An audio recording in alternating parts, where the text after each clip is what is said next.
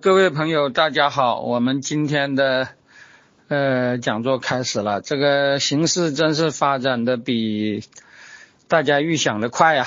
今天那个俄罗斯已经呃，普京已经那个向乌克兰全面动手了，嗯，而且他也的确是蓄谋已久，是吧？这个。呃，美国在多少天以前就已经讲他要打，很多人都说不信，甚至中国还有很多人说这是美国在制造紧张空气。呃，现在我觉得普京已经是呃结束了这场争论，是吧？那么呃这场这个呃目前的这场危机啊。呃，当然，一方面是显示了这个普京的确是那个想当，就是普京的确是那个就是呃想当希特勒第二了，是吧？呃，而再加上这个美国和西方的这个绥靖政策，我觉得是这些年来也是。呃，越来越厉害，是吧？这个也是值得研究的一件事情。为什么？呃，这个二战的时候他们已经吃过一次亏，是吧？现在，我一直在前几年就说，现在这个世界越来越像三十年代。那么具体到今天，这个世界其实已经越来越像一九三九年了，是吧？那么为什么这个历史还会重演？这个的确是一个值得研究的问题。所以我觉得这个绥靖主义这个事情呢，是一个我们值得研究的事儿。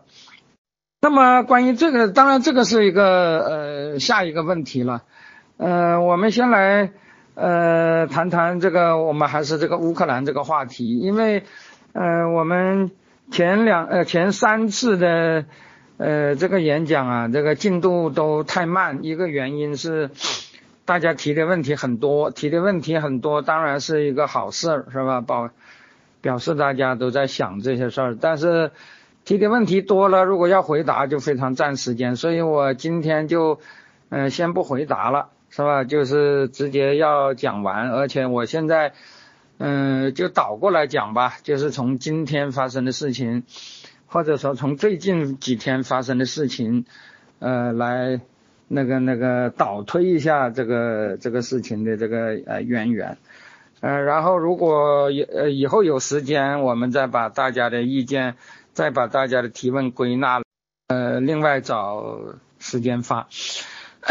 大家知道，就这三天以前，这个呃这个疑问大概就已经呃不存在了，因为普京。在二月二十一号的晚上，发表了那篇杀气腾腾的演讲。那么这场演讲啊，他呃当时给出的一个具体的那个呃呃新的东西，就是承认呃乌东地区两个呃分两个分分离的所谓国家，呃承认他们独立，是吧？那么马上就引起。呃，联合国啊，西方各国认为他是向国际社会宣战，呃，但是我要讲啊，这个早就已经不是什么宣战了，因为呃，比比承认独立更严重的公开吞并，二在二零一四年就已经，但是呃，这个演讲其实挺有意思的，尤其是对中国人挺有意思的，呃，分析普京这个人到底是个什么样的人。呃，导师提供了一个比较好的文本。呃，这个演讲除了他暴露出普京的这个那个战争狂人的那个角色以外，我觉得还有一点非常有意思，是很多中国人可能都呃难以理解的，就是这个这篇演讲的那个主题可以说叫新沙皇大骂列宁主义，是吧？我们可以讲。这个二月二十一号的这个长篇电视讲话是带有宣言性质的，是吧？呃，近一个月了，一直讥笑西方渲染危机严重性是危言耸听，是吧？呃，实际上说是实际上是太，呃，像这样这个这样的这个舆论场其实已经。被打了脸。但是更打脸的，我觉得还是这一篇宣言的啊所谓的那个反列宁主义的这个内容，是吧？呃，对于全世界而言，大概它不是一个什么很，大概它不是一个很呃很惊人的事情，但对于中国而言，我觉得这个就是挺有意思的一件事情。呃，这篇这个长篇宣言呢，如果我看了他的有人译的中文本，长达一点三万字，其中一开始有三千多字，完全是用来痛斥布尔什维克、列宁及其建立的苏维埃联盟体制，把它当做当前危机的起点和根基，是吧？普呃，普京一开始就说，呃，让我们从现代乌克兰。完全由俄罗斯，或者更准确的说，是由布尔什维克共产主义俄罗斯创造的呃事实开始。这个过程几乎是在十月革命以后立即开始的。列宁和他的战友们以一种非常粗暴的方式对俄罗斯本身啊进行了毁灭，是吧？通过啊通过肢解他自己的部分历史领土。啊，呃，请注意，后来他又多次讲了这个所谓的历史领土，也就是说，呃，普京大有要收回沙皇的所有那个呃地盘的那个那个呃那个雄心了，是吧？呃，那个通过呃肢解他自己的部分历史领土啊，当然没有人向生活在那里的数百万人征询任何意见。呃，尤其是一九五四年，赫鲁晓夫由于某种原因从俄罗斯手中夺走了克里米亚，还把它送给了乌克兰，啊，那么这个事情其实他在一九一四年就说过一次了。呃，列宁向非俄的民族主义者啊，列宁称之为独立人士啊，那个提供了呃优惠。列宁主义。本质上正是这些邦联式国家结构的思想和关于民族自决权直至分离的口号，它构成了苏联国家地位的基础。首先，在一九二二年被载入，呃，苏维埃社会主义共和国联盟宣言，后来在列宁去世以后又载入一九二四年的苏联宪法。普京认为，列宁的这些做法。是为了满足前帝国边缘地区无限增长的民族主义野心，将庞大的、往往不相关的领土转移到新形成的、往往是任意形成的行政单位，呃，加盟共和国上，并且赠给最热心的民族主义者以前甚至连做梦都没有想到的各共和国无条件脱离统一国家的权利。这种完全无法理解的疯狂行为的原因在于，革命后布尔什维克的主要任务就是不惜一切代价的保住权力，为此他们不顾一切，不惜牺牲俄国，满足德国在布列斯特合约中提出的屈辱条件，即使那个时候德国已已经处在最困难的呃军事经济形势，第一次世界大战。实际上，德国战败已经，啊，已经啊，已经是定局了。但是列宁仍然要这么出卖俄国，是吧？这是为了满足国内民族主义者的任何要求、任何愿望。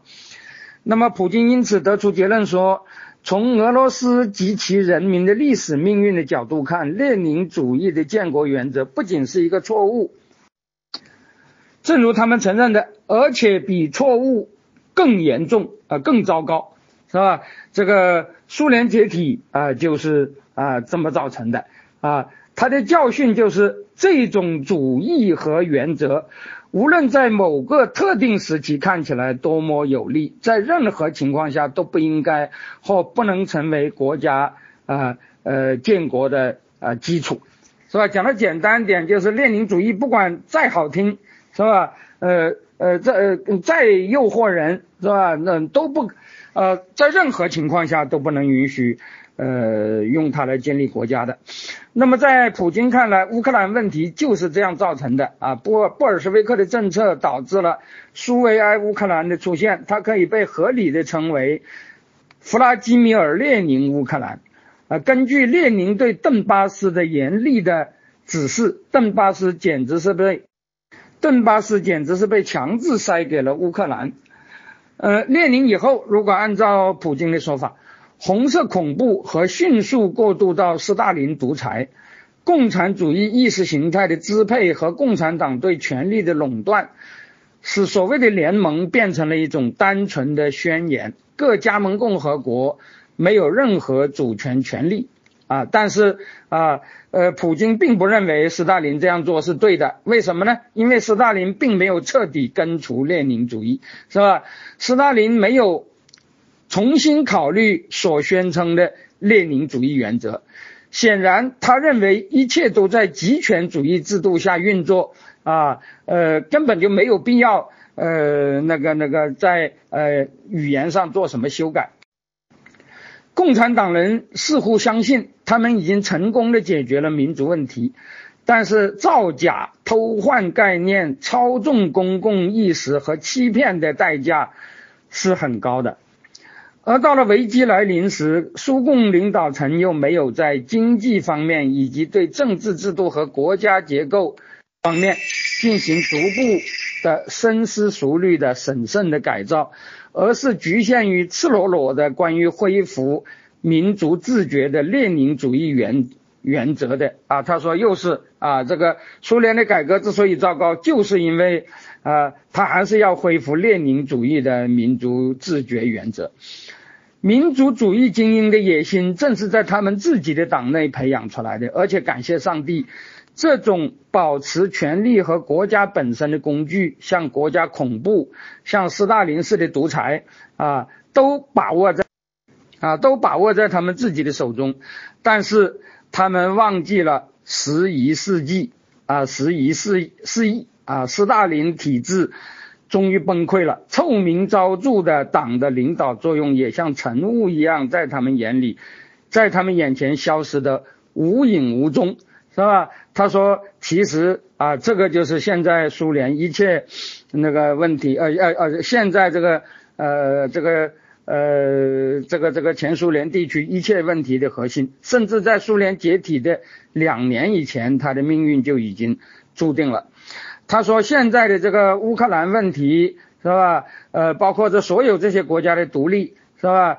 呃，都不是所谓的激进主义，呃，激进分子和民族主义者，包括而且首先是乌克兰的激进分子和民族主义者，啊，自吹为赢得独立啊，立下了汗马功劳。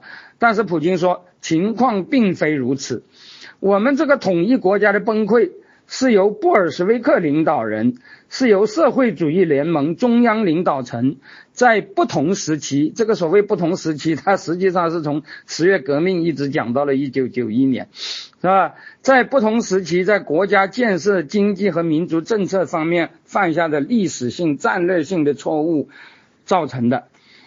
他的这个演讲，对苏联体制从十月革命几乎一直骂到一九九一年，他的尖锐。不下于任何自由化分子，而且有趣的是，尽管他实际上是否定了戈尔巴乔夫和叶利钦，是吧？至少在民主化方面啊，在清晰方面、呃清西方方面，是吧？他是完全倒过来了，但是他还是留了面子，没有点戈尔巴乔夫和叶利钦的名。但是被他点名痛骂的是谁呢？是列宁、斯大林和赫鲁晓夫，尤其是列宁和列宁主义被多次点名痛骂。其实这也是普京的一贯风格。这些年来，普京谈到俄罗斯的重大问题，总是那种啊一种模式，是吧？这种模式大致就是啊那个沙俄帝国本来是很好的，是吧？共产党把事情搞坏了。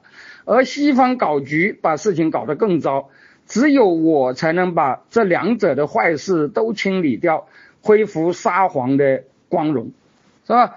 呃，其实最近几乎每一次这个事情，他都是这样讲的。二零一四年，他宣布吞并克里米亚的这个三幺八讲话，就是先骂了一通苏共，说苏共把俄罗斯的克里米亚抢走啊，送给了乌克兰，然后。才开始骂乌克兰的，后来在顿巴斯问题上，他也是先指责顿巴斯，呃，列宁把顿巴斯割给乌克兰啊，他这次又讲了一通，是吧？说那个乌克兰是呃列宁强制呃塞给乌克兰的，是吧？然后才是乌克兰如何不好，只是这一次他洋洋洒洒骂的特别系统，特别畅快，是吧？所以我觉得中国现在还有很多朋友说，呃，普京是个。呃，极左的，或者是什么什么很左啊，什么什么，我觉得这个是啊，非常之呃，非常之不靠谱的，是吧？呃，其实我们不能说普京对苏联体制的指责，乃至对这一体制导致苏联解体，以及解体以后一系列危机的批评，没有他的道理，是吧？我过去曾经在好几个场合都提到，关于所谓的列宁式联邦。的确是造成国家解体的一个啊，个列宁式联邦的这个体制是吧？就是所谓的党领导下的呃什么呃自由结合是吧？就是那个那个呃专政体制下的民族平等是吧？呃呃呃这种列宁式联邦造成国家解体啊，这个是我觉得是没有问题的，是吧？呃。有人认为我的这个说法与普京刚才的那些分析有啊很多重合之处，是吧？呃，有一位朋友啊，他在看完普京的红论以后，立即给我发了微信，当然是调侃的微信了。他说：“呃，秦老师啊，普京昨天的讲话是不是你夫妇给起草？用了好大的篇幅来批判列宁式联邦啊？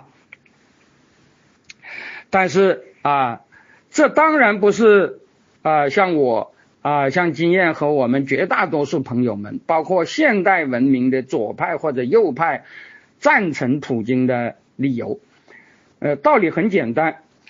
如果希特勒从坟墓中跳出来大骂斯大林，没有哪一个自由派会为之鼓掌的。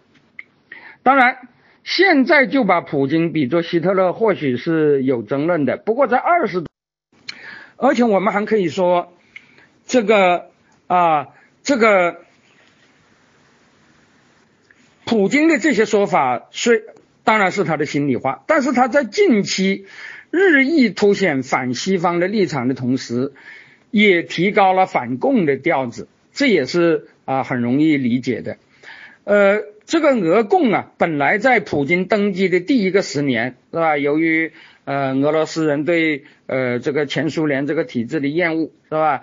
呃，又由于也由于在呃叶利钦以后，应该说普京登基的第一个十年，他解决转型危机还是啊做了一些事的，是吧？那个时候俄国的经济也在好转，是吧？那么在这种情况下，呃，俄共本来在普京登基的第一个十年里头，已经变成了一个日益衰弱的老人党，但是在最近的五年内。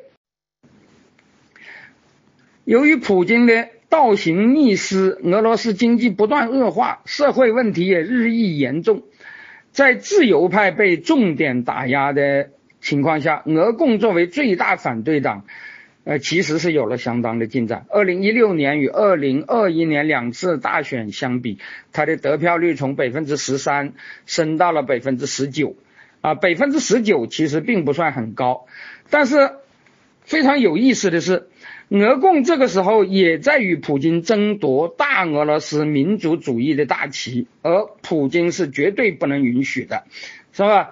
这个啊，卧榻之下那不能允许他人酣睡的。所以，呃呃，最近这些年年，普京啊攻击列宁卖国的那个调子啊就高起来，实际上也是为了打压俄共，是吧？其实不说别的地方，就是在最近啊，二零一。这个乌克兰东部的啊，这个卢甘斯克和顿涅茨克这两个地方，是吧？呃，这两个地方发生的这个乌俄呃乌俄战争中啊，乌东地区本来是这个极左和极右这两股分离势力啊，原来是共同呃反对乌克兰的。是吧？这个顿涅茨克共产党的首领叫做利特维诺夫啊，他曾经是这个所谓的邓涅茨克共和国建立的时候啊，他他曾经是议会主席，是吧？这个里头有很多那种呃极左的分子，是吧？但是不久，普京就把这个所谓的邓共给打了下去。到了二零一六年，呃，包括里特维诺夫和全部的邓共成员都被剥夺了啊议会席位，啊？显然集权者是不可能容众的。普京不仅需要一场对外，普京不仅需要一场对外的歇斯底里来转移他的内政问题，其实他也需要阻止其他歇斯底里者借机得分。是吧？所以他现在就特别啊要强调这个东西。但是我们注意到，是吧？普京在大骂列宁和布尔什维克的同时，没有一个字批评沙俄的民族压迫和帝国扩张，而且字里行间明显的表现出他对帝俄遗产的向往，以及对他所谓的布尔什维克毁掉这些遗产的啊愤恨。是吧？这就使我们想到当年那个毛泽东反苏的时候，给苏共扣过一顶新沙皇的著名帽子。其实应该说啊，呃，苏联当然是搞霸权主义，这个是没有问题的，是吧？他也欺负啊那那个那个很多国家。实际上，在某种问题、某某呃，在某些方面，呃，他比沙皇有过之而无不及。但是至少从意识形态看，新沙皇这顶帽子啊未必很合适，但是这个普京大帝现在正在急不可耐的拿起这顶帽子往头上扣，是吧？这对于那些把普京幻想为不忘初心的新布尔什维克，或者在苏共更无一个是男儿的垮台以后啊，把普京看成是啊涌现的新时代的粉红男儿。啊，这种啊幼稚无知的这些人来讲，也是一个嘲讽。普京的政策不仅在地缘政治上有害于邻国啊，乌克兰是邻国啊，我们当然也是他的邻国，有害于世界和平，而且在意识形态上都可能是给这些人的一记耳光啊。说好的理论自信呢？苏共。更无一个是男儿。那么，在普京破口大骂列宁主义之时，我们这边的男儿又在哪里呢？是吧？呃，这个是我觉得普京二月二十一号这个文本啊非常有意思的一点。但是这篇宣言引起国际上强烈的反应，当然呃主要并不是因为他呃花了三千多字来骂列宁主义。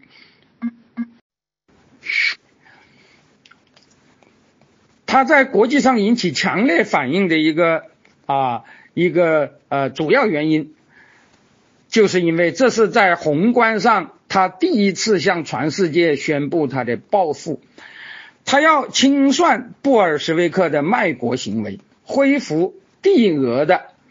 呃，请注意，不是苏联的，是吧？所以有人说普京要恢复苏联，我觉得这个是不对的，是吧？普京已经明确讲了，是吧？呃，他认为苏联是一个卖国的体制，是吧？他要恢复的是沙俄，不是苏联，是吧？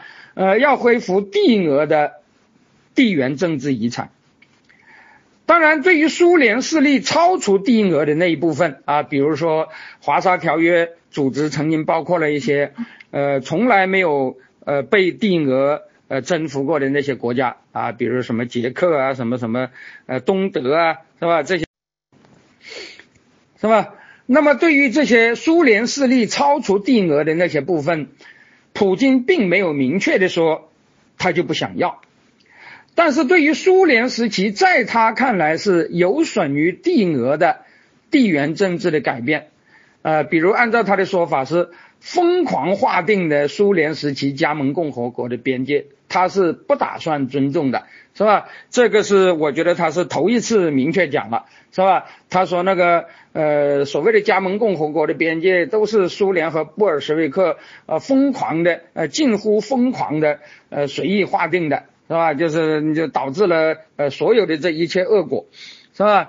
呃，尤其是他说乌克兰自古以来就是俄罗斯的一个组成部分的时候，绝大多数乌克兰人不可能不感到脖子上发凉。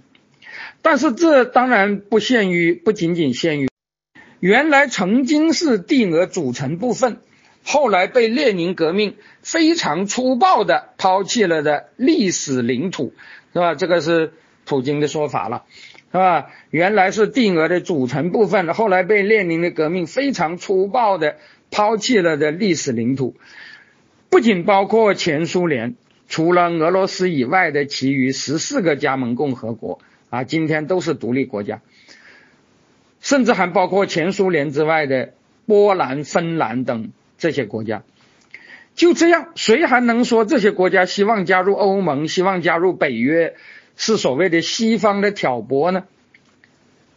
是吧？是所谓西方在引诱他们呢？是吧？恰恰相反，最最近这几天的这个啊，这个这个事例啊，其实恰恰证明了，是吧？其实西方真正的问题不是啊什么挑拨这些措施啊。而是迟迟对这些国家的担心不做出回应，是吧？就是啊，我们所谓的呃绥靖主义，是吧？这个绥靖主义啊，已经成为我们专门需要啊研究的一个话题。这个宣言啊，就公开就说啊，这个这个这个那个呃前苏联时代的加盟共和国都是疯狂呃捏造出来的，是吧？那么这个这个呃。它造成了现在的这些灾难，是吧？甚至连乌克兰现在的这个状况，呃，按照普京的说法，是吧？呃，那个呃，现乌克兰领导人说，呃，他们对于呃乌克兰独立有功，是吧？那个那个，呃，普京说，呃，最立了大功的其实不是他们，而是列宁，是吧？但是如果要谈到具体的措施，我觉得这个。呃，国际社会对这个这个，而是迟迟对这些国家的担心不做出回应，是吧？就是啊，我们所谓的呃绥靖主义，是吧？这个绥靖主义啊，已经成为我们专门需要啊研究的一个话题。这个宣言。啊，就公开就说啊，这个这个这个那个呃，前苏联时代的加盟共和国都是疯狂呃捏造出来的，是吧？那么这个这个呃，它造成了现在的这些灾难，是吧？甚至连乌克兰现在的这个状况，呃，按照普京的说法，是吧？呃，那个呃，现乌克兰领导人说，呃，他们对于呃乌克兰独立有功，是吧？那个那个呃，普京说，呃。最立了大功的其实不是他们，而是列宁，是吧？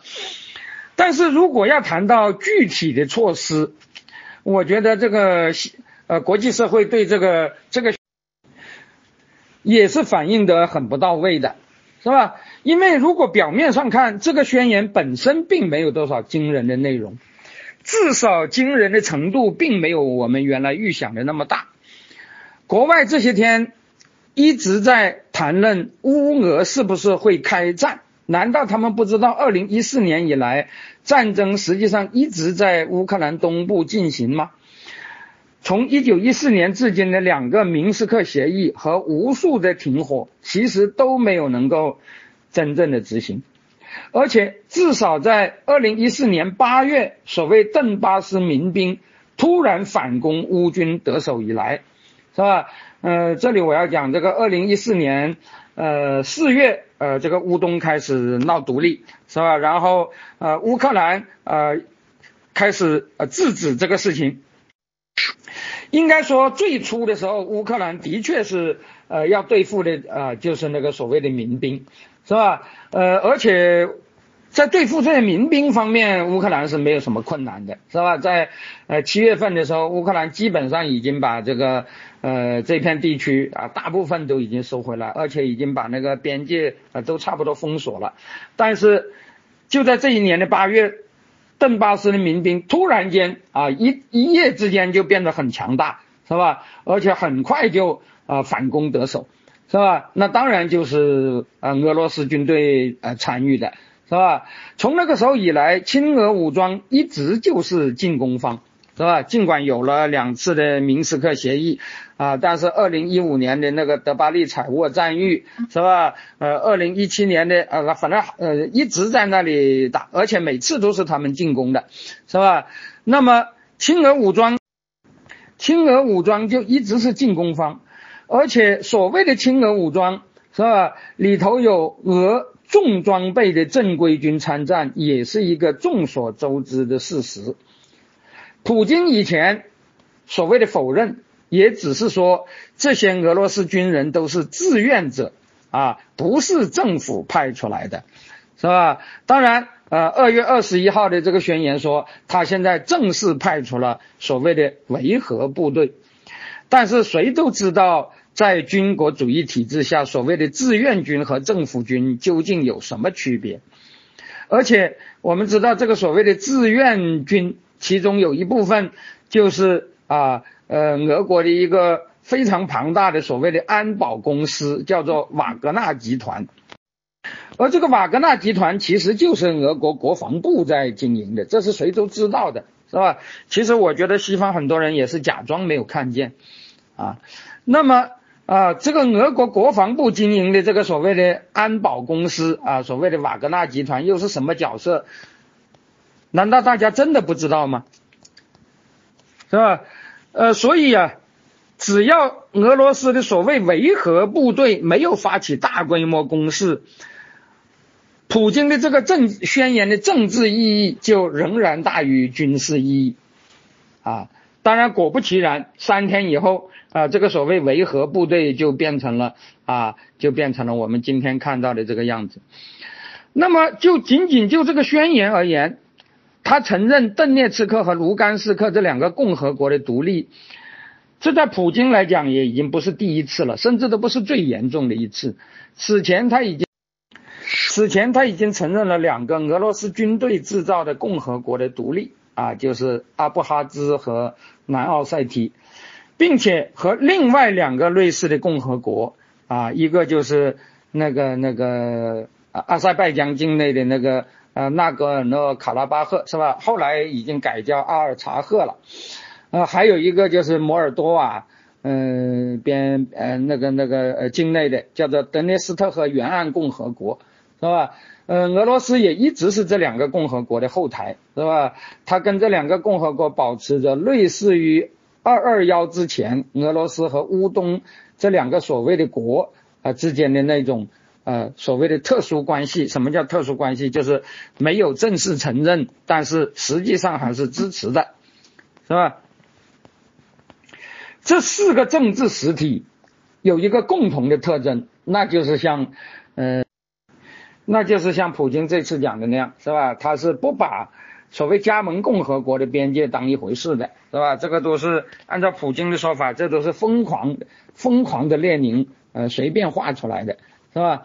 那么，呃，这个这四个政治实体的共同特征就是，俄罗斯或者俄罗斯支持的一方，是吧？像那个呃纳卡，呃，并不是俄罗斯支持的，而是那个亚美尼亚支持的，是吧？俄罗斯或呃，但是亚美尼亚的背后就是俄罗斯了，是吧？呃，俄罗斯或者俄罗斯支持的一方以武力改变苏联时期的行政边界。也就是加盟共和国边界是吧？实际上也就是苏联解体时期所有的后苏联国家都承诺认可的国界，从而把某个国际公认主权国家的部分领土公然肢公然肢解出来，成为一个前所未有的新国家。呃，这里我要讲，我们现在要解决一个。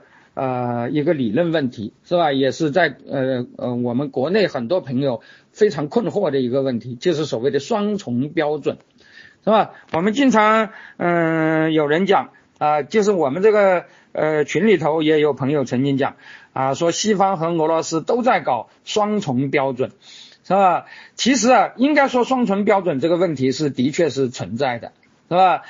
由于我下文就要提到的。现在我们通行的一些国际规则啊，或者叫做国际法，是吧？它的不同规则中间的确是有矛盾之处，是吧？比如说，呃，我们现在讲的国际规则中有不干涉内政这一条，但是同时又啊，经常会有人道主义干预，是吧？那个那个，比如说为了制止大屠杀啦，什么什么要要出兵。是吧？有所谓的人道主义干预的这个说法，呃，又比如说我们现在讲的这个国际规则中有啊有有那个呃确保呃每个主权国家的领土完整这个说法，但是同时现在的国际法啊又承认民族自决，是吧？就意思就是说那个呃被压迫的民族有权利要啊独立，是吧？呃，这个我觉得应该说是美国和苏联都在鼓吹这个东西，对吧？而且，呃，而且严格的说，美国是鼓吹在前面的，是吧？那个，呃，这个，你既然要领土完整，你当然就不能允许独立，但是你民族自觉就有可能导致独立。那么这两个东西听起来好像都是啊国际法的原则。是吧？那么就当然会导致所谓的双重标准问题。呃，我前面讲的这四个呃，俄罗斯在这之前做的这四个案例是吧？就是对呃阿布哈兹呃南奥塞梯呃承认独立啊，对那个呃德涅斯特呃沿岸和那个呃呃纳卡是吧？呃虽然没有承认它独立，但实际上是支持他们闹的，是吧？呃，普京在二二幺宣言中又呃。呃，创造了两个案例，就是邓涅茨克和卢甘斯克，是吧？都是承认这些啊，原来在一个加盟共和国，呃，一个呃后来独立的国家啊内部的一个地方，是吧？他们呃要努要独立，是吧？那么呃，俄罗斯说这是属于民族自觉，是吧？那么，那么这些案例啊。呃，其实它都有个共同特点，就是都是，呃，主动挑起，呃，破坏那个，呃，加盟共和国的那个边界，是吧？呃，但是，呃，这六个案例中，其实有的还并不完全相同。例如，啊，亚美尼亚和阿塞拜疆之间的这个纳纳卡问题，是吧？应该说，呃，的确是有点公说公有理，婆说婆有理。是吧？因为呃，纳卡这个问题啊，最初主动改变边界的是亚美尼亚，但是亚美尼亚的国力实际上是比那个呃阿塞拜疆要少很多的，是吧？呃，比比阿塞拜疆是要小很多的，是吧？呃，所以也就导致了亚美尼亚一直是要依靠俄罗斯，是吧？呃，而且这个，而且这个纳卡问题实际上是在苏联。呃，这个后期就不断的在出事，是吧？就是因为，呃，纳卡是亚美尼亚人的地盘，但是属于阿塞拜疆，在苏联时期，阿塞拜疆就镇压那里的呃亚美尼亚人，那已经是在苏联时期就多次发生过呃流血事件的了，是吧？那么如果仅仅就呃阿塞拜疆和亚美尼亚这两个民族而言，那当然是亚美尼亚是弱势，阿塞拜疆是强势的，是吧？呃，因此你当然也可以说，呃，亚美尼亚虽然是在独立以后它是挑事的一方，但它并不是强势的一方。可是到了我们看到的前年，二零二零年是吧？纳卡再度发生大规模战争，这一次就是阿塞拜疆主动发起全面进攻的，而俄罗斯，它本来是自己建立的一个集体，就是所谓的吉安组织，是吧？呃，这个很有意思了。这个吉安组织，呃，上一次就曾经出兵过哈萨克，是吧？也曾经引起过嗯舆论的关注啊。我们在旅行过程中也曾经讲过一次，是吧？呃，这个吉安组织，呃，一个是这个吉安组织，一个是这个上合组织，这是呃俄罗斯都参加了的这两个组织。中国总是一厢情愿的认为，啊，上合组织应该是作用更大一些。是吧？但是实际上，俄罗斯一旦涉及到他自己利益的时候，从来就不不没有去管什么上合组织，是吧？而非常重视的就是他自己当盟主的这个啊这个吉安组织，是吧？就是前苏联的那一些一些前苏联国家啊，在俄罗斯的啊号召下建立起来的一个以俄罗斯为盟主的啊这么一个集体组织，在两个月以前的呃哈萨克事件中啊。呃，这个组织就曾经出兵过啊哈萨克，但是这个吉安这个啊这个吉安组织的那个章程里头并没有规定啊说呃这几个呃说这个呃说这呃呃这个呃结盟的这些国家内部出了问题，呃，就可以动用吉安组织来进行干预的，是吧？他从来没有这一条，但他却有一条，他说这个吉安组织的成员国，任何一个国家一旦出现外敌的入侵，那么吉安组织必须集体出兵啊，来保护这个国家，是吧？呃，哈萨克并没有哪一个国家从外部对他进行侵略，是吧？那个俄罗斯呃，当时说有外部势力，这个外部势力是什么，谁也说不出来。而且当时俄罗斯国内的左派啊，包括那个俄共在内，是吧？呃，都一口咬定说这个东西根本就不是什么外部的，就是俄罗斯呃，就是那个哈萨克无产阶级的呃反抗，是吧？因为他是反腐败的嘛，而且那个。呃，哈萨克的那个呃工人啊，当然主要是石油工人，也的确是啊，油田的盈盈利很大，但是他们的待遇很差，是吧？那么，但是啊，他仍然出兵了哈萨克。可是，真正需要符合吉安组织条例的，就是纳卡问题，是吧？因为大家知道，这个呃呃，二零二零年的纳卡战争是。是阿塞拜疆进攻亚美尼亚，是吧？阿塞拜疆当然背后也有人了，这这主要就是土耳其，是吧？阿塞拜疆并不是吉安组织的成员，但亚美尼亚是，是吧？亚美尼亚是吉安组织中俄罗斯作为盟盟主啊的盟国，按照吉安组织的这个条章程，普京是应该出兵去。帮助亚美尼亚的，但是普京在这个时候啊，他是是吧？普京在这个时候，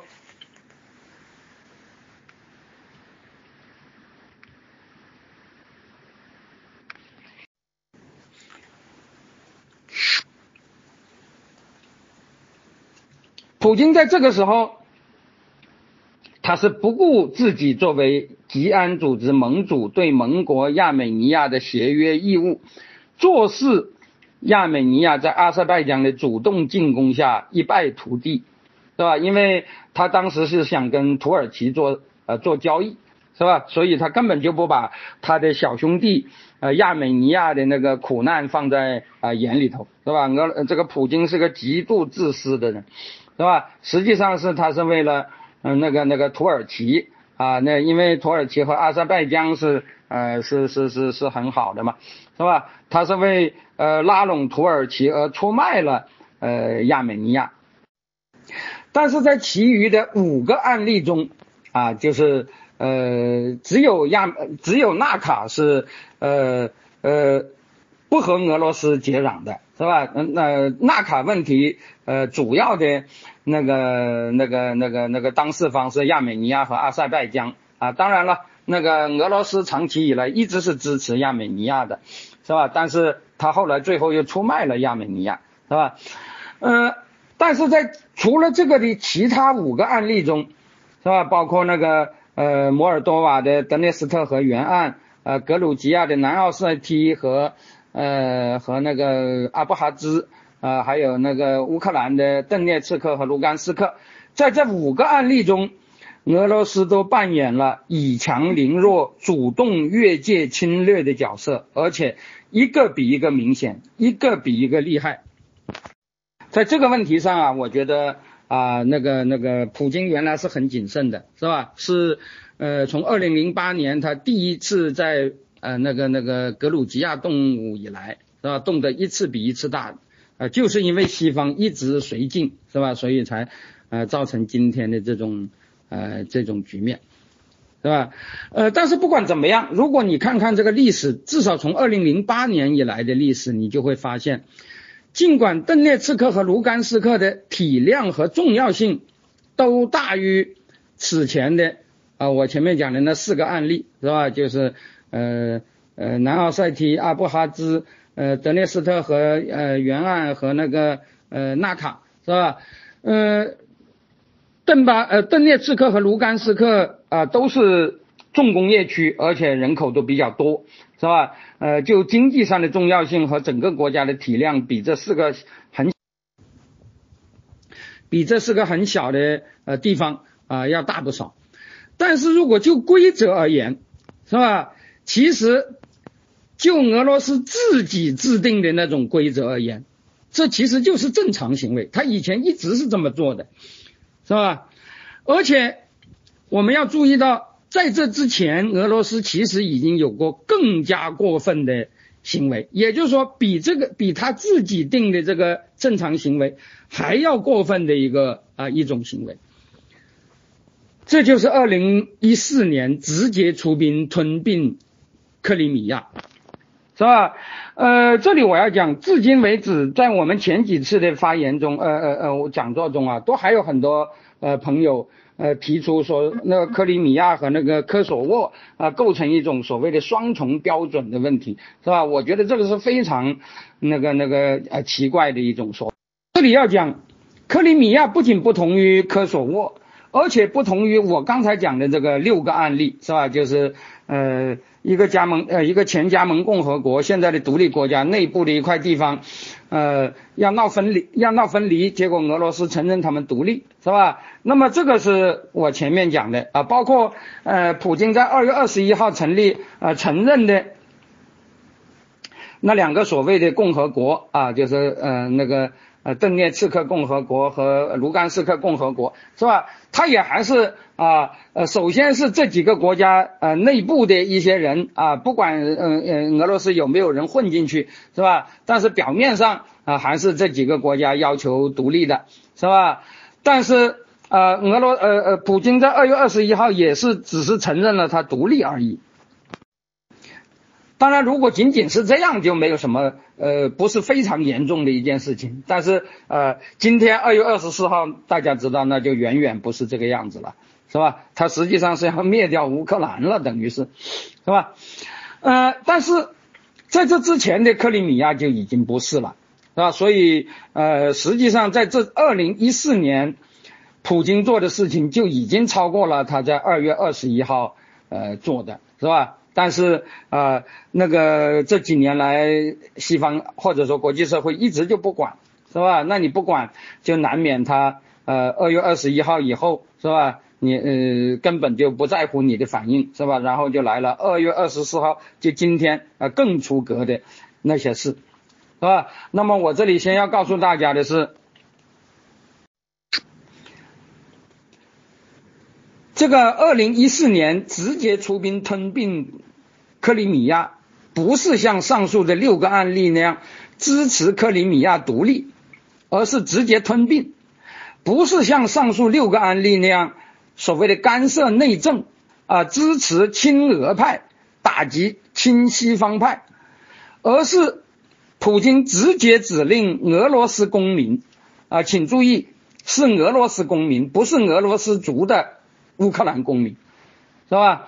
呃，指令属俄派，所谓属俄就是啊呃，主张俄罗斯吞并克里米亚的啊，还不是什么亲俄派，是吧？我们知道那个乌克兰，呃，长期以来有人一直说，呃，他主要的问题是亲俄派和亲欧派，是吧？要求入欧的和要求那个亲俄的，是吧？呃，长期以来，很多人都讲说，乌克兰的问题主要是亲俄和亲欧两派的呃争论，在整个乌克兰大概是这样的，但是在克里米亚不是这个样子的，是吧？在克里米亚，呃，从来都是亲俄派占主流的，是吧？呃，亲亲欧派势力很小，是吧？但是克里米亚被颠覆了的政府是什么政府呢？不是什么亲西方的政府，就是亲俄的政府。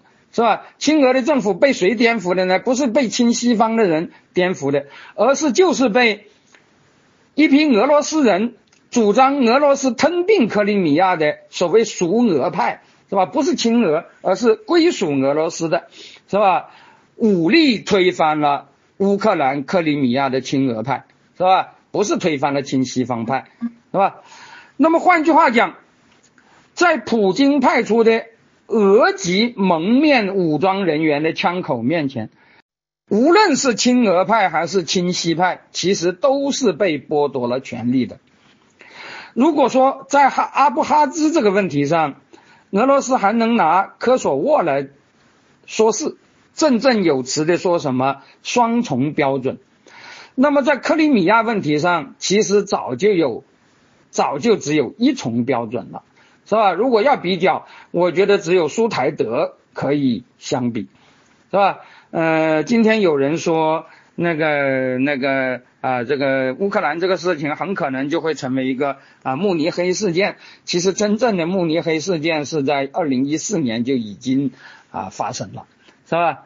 呃，今天的这个乌克兰乌克兰这个事情，如果再呃不加以制止，那就等于是跟那个希特勒吞并波兰是差不多的事儿了。那么，其实我们不要说什么二二幺的宣言，如果在克里米亚问题上俄罗斯可以为所欲为，那就不要讨论什么顿巴斯的问题了。果然，就在二幺幺讲话仅仅三天以后，在西方大惊小怪的啊喊叫俄罗斯承认乌东两地独立是犯了大忌的时候，俄罗斯紧接着就做出了真正突破克里米亚规则的事儿，是吧？今天发生的事儿，那就是超过克里米亚了，是吧？二呃二十一号的那个宣言还没有超过这个东西。是吧？因为二十一号那个宣言只是呃呃承认独立而已，还没有公然啊吞并啊。但是今天是吧，他就做出了真正突破克里米亚规则的事，直接向包括哈尔科夫、基辅、奥德萨在内的乌克兰全境发动大规模进攻，这才是应了一九三苏台德不会是终点。那么应该说。那么应该说，事态发展到今天的地步啊，呃，我们应该讲乌克兰人的不争气和西方一一直以来的绥靖主义传统是难辞其咎的，对吧？这个在这个问题上，我后面啊，我本来也是要打算讲一下，在乌克兰内部他为什么啊呃把这个问题搞得那么呃那么难以收拾，是吧？但是乌克兰人所所有这一切错误，与俄罗斯普京政府方面的蛮横侵略是无法相比的，是吧？这就像当年捷克在处理苏台德这个问题上，也不是说实在也不是全无指责的，是吧？苏台德问题真的是很有点像呃克里米亚问题，因为那里也是德国人居多，是吧？而且德国人的确是在呃捷克。是吧？呃，在在捷克斯洛伐克的那个统治下，他他们的确也是觉得呃有些问题，是吧？那么最后他们闹事的时候，捷克也的确是呃出兵，呃呃也的确是呃呃出呃有呃动用武力去镇压了，是吧？那么是吧？那么但是。啊，这个呃，苏台德出现的这些事情啊，是不能用啊，是不能用来给希特勒啊辩解的，是吧？那么在乌克兰这个问题上，其实也一样，是吧？那么这里我倒并不是按照现在有些那么天真的啊，硬抠那个啊所谓的国际法上的条文，是吧？呃，我并不认为俄罗斯在任何情况下都不能干涉乌克兰。是吧？因为呃，在现实中的国际呃政治中啊，呃那个呃干涉是很多的，是吧？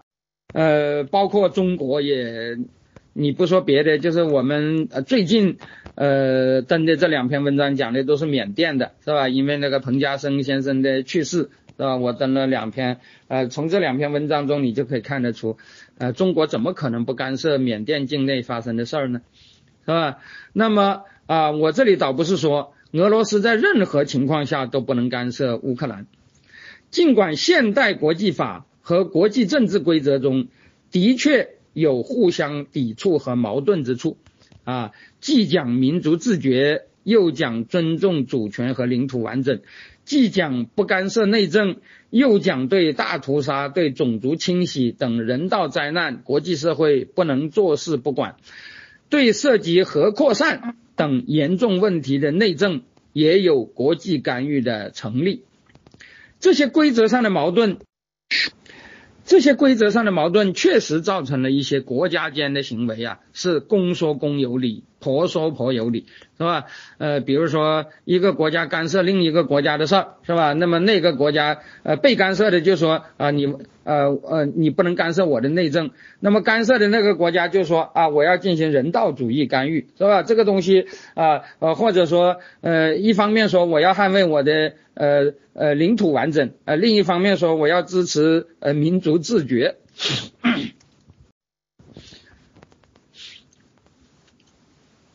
这些规则上的矛盾确实造成了一些国家间的行为公说公有理，婆说婆有理。不仅法理上正当与否存在着争议，道义评价也有一定的模糊区间。当事各方为自己利益，从这些相互矛盾的原则中各取所需，就形成所谓双重标准的问题，这是明显存在的啊。那么。期间也的确存在着霸权和不公正现象，是吧？呃，得以啊呃得以出现的那个啊空间，是吧？这个是也是不能忽视的。但是，这绝不是说今天的国际政治可以完全变成弱肉强食、没理可讲，是吧？呃，的确，由于我刚才讲的那个原因。内政问题严重到什么程度，外部才有理由干预？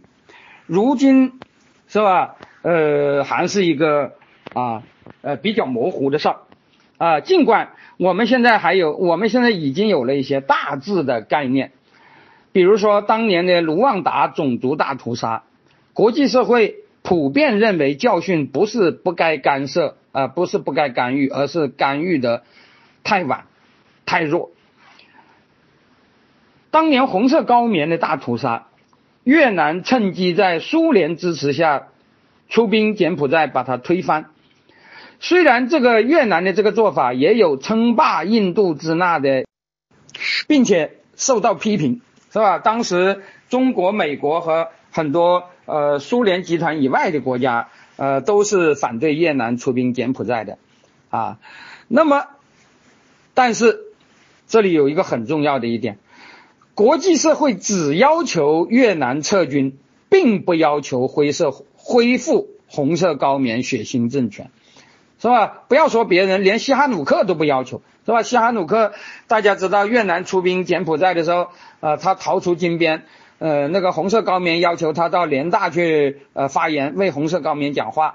是吧？呃，他在联大做了一个很有意思的发言，我不知道，呃，大家是不是听说过？他一开始的确是，呃，作为红色高棉的代表，因为就是红色高棉派他去的嘛，是吧？作为红色高棉的代表，呃，把那个越南大骂了一通啊，说越南这么侵略是呃违反国际法的。但是他讲完了以后，马上就话题一转，他说我发表了这刚才的那篇讲话，我对红色高棉的那个义务就尽了。是吧？是他们派来的，那我当然就要呃这样讲的，是吧？而且越南也的确是侵略。他说，但是现在我要讲，这个红色高棉不是什么好东西，是吧？呃，把那红色高棉弄得很尴尬，是吧？呃，接着他就在那里控诉红色高棉，是吧？所以包括西哈努克当时的态度就是啊，越南应该退兵，但是国际社会呃应该。呃，出来恢复这个柬埔寨的秩序是吧？不能让红色高棉再回来，是吧？当然，越南也不能占领，呃呃，也不能长期占领柬埔寨，是吧？那么柬埔寨应该呃在国际社会的那个呃那个那个呃支持下，是吧？摆脱红色高棉，同时当然也呃越南人也要撤撤也要撤军，是吧？也就是说。也就是说，当年红色高棉大屠杀，越南灭掉啊呃出兵柬埔寨灭掉红色高棉，虽然这也可以说是一种称霸，是吧？而且受到批评，但是国际社会只要求越南撤军，并不要求恢复红色高棉血腥政权。后来还成立了联检机构，啊？与越南支持下实际统治柬埔寨的。韩商林、洪森政权合作，组织多党选举，推动柬埔寨建立了民主政治，乃至组织国际法庭审判红色高棉屠杀的罪犯。当时，美国、欧洲、中国、俄罗斯和日本都支持和参与了联检机构和国际法庭的行动。这些现在都已经不再有争议。克里米亚如果也发生了像卢旺达、柬埔寨当年那样的事儿，那么国际社会无疑都会支持干预。当然，最好是国际一致，以联合国这一类的机制来进行。但是，假如俄罗斯以他在该地有特殊关切为理由，要自己单干，国际社会或许会有争议啊，就像当年越南出兵一样，是吧？但是也不会太激烈的反对。那么也就是说，在卢旺达、柬埔寨这种背景下，是吧？这个所谓的呃双重标准的空间其实还是很小的，是吧？因为呃的确是需要干预，是吧？但是与卢旺达、柬埔寨当年那种上百万人死难、人口损失高达几分之一的大恐怖相比，当年科索沃的悲剧的惨烈程度就要小啊，就要小很多，但是。它的持续时间是非常长的，是吧？呃，应该说，呃，从上个世纪八十九十年代之交，米洛舍维奇在塞尔维亚上台以来，他就废弃了铁托的啊那个政策，是吧？铁托的政策其实和苏联的那个联盟那个所谓的民族平等一样，是吧？这种政策的确是有毛病的，是吧？讲讲的简单一点，呃，这种政策它它一方面讲民族平等。是吧？呃，承认呃每个民族都有发言权，但是另一方面，他绝不讲左右平等，也不讲阶级平等，他要强调无产阶级专政，是吧？呃，要强调左派要镇压右派，是吧？结果这种镇压就给每一个民族都造成了灾难，是吧？但是这种体制他又不允许啊，你阶为阶级来呃维权，是吧？为那个呃，比如说为左派或者为右派来维权。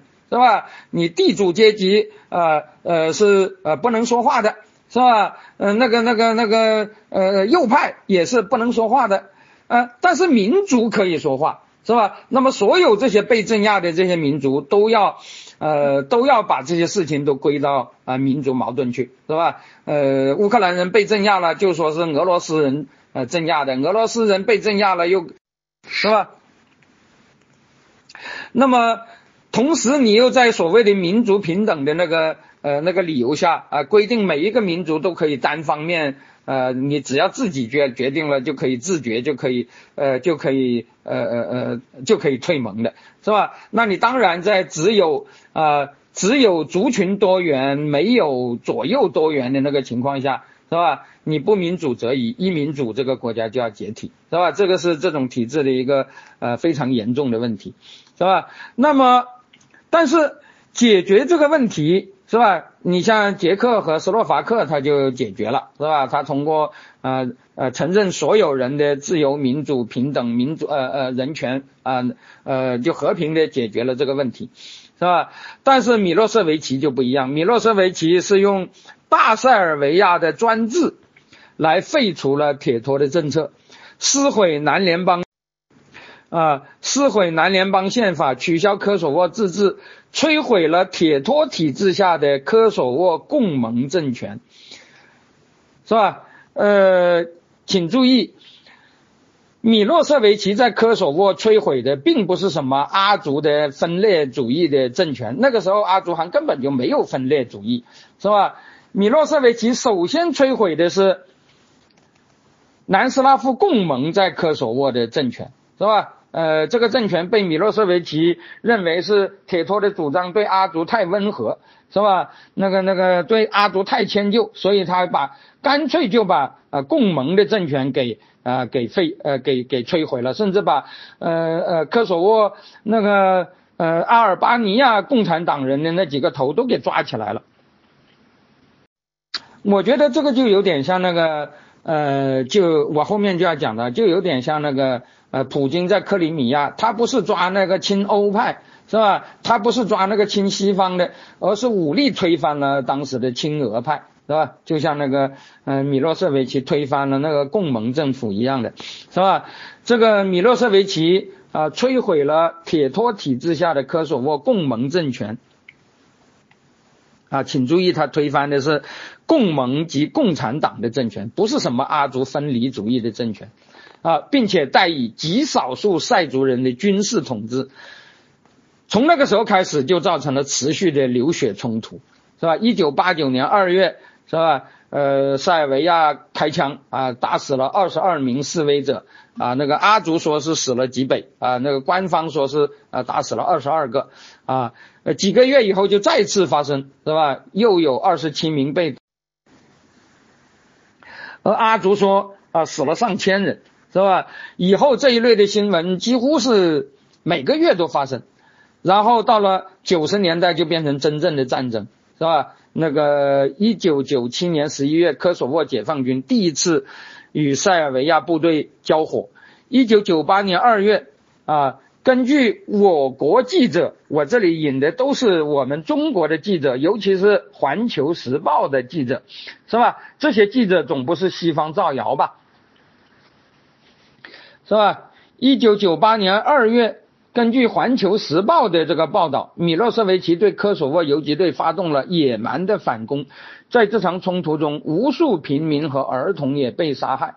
一九九九年二月，塞尔维亚正规机械化部队大举扫荡科索沃，西方所称的种族清洗达到高潮。一百九十六万人口的科索沃，据说有八十万阿族人被驱逐，数万人死亡。尽管事态平息以后的实证调查表明，当时的某些报道是有夸大的成分的，是吧？但是，是吧？死亡数万也是没有问题的，是吧？有没有八十万人被驱逐啊？好像后来还是有争论。如果我相信《环球时报》不是亲西方媒体，也不会造谣的话，那么我们就看看啊，这个。当时的这个报纸的记者随南联盟军队的采访，这里我要讲这篇记这篇采访没有署名，呃，我怀疑可能就是胡锡进写的，是吧？因为胡锡进，呃，当年他就是在呃《环球时报》派驻呃南南联盟的，而且也是南联盟的内战使他变成了一个呃国家主义者，是吧？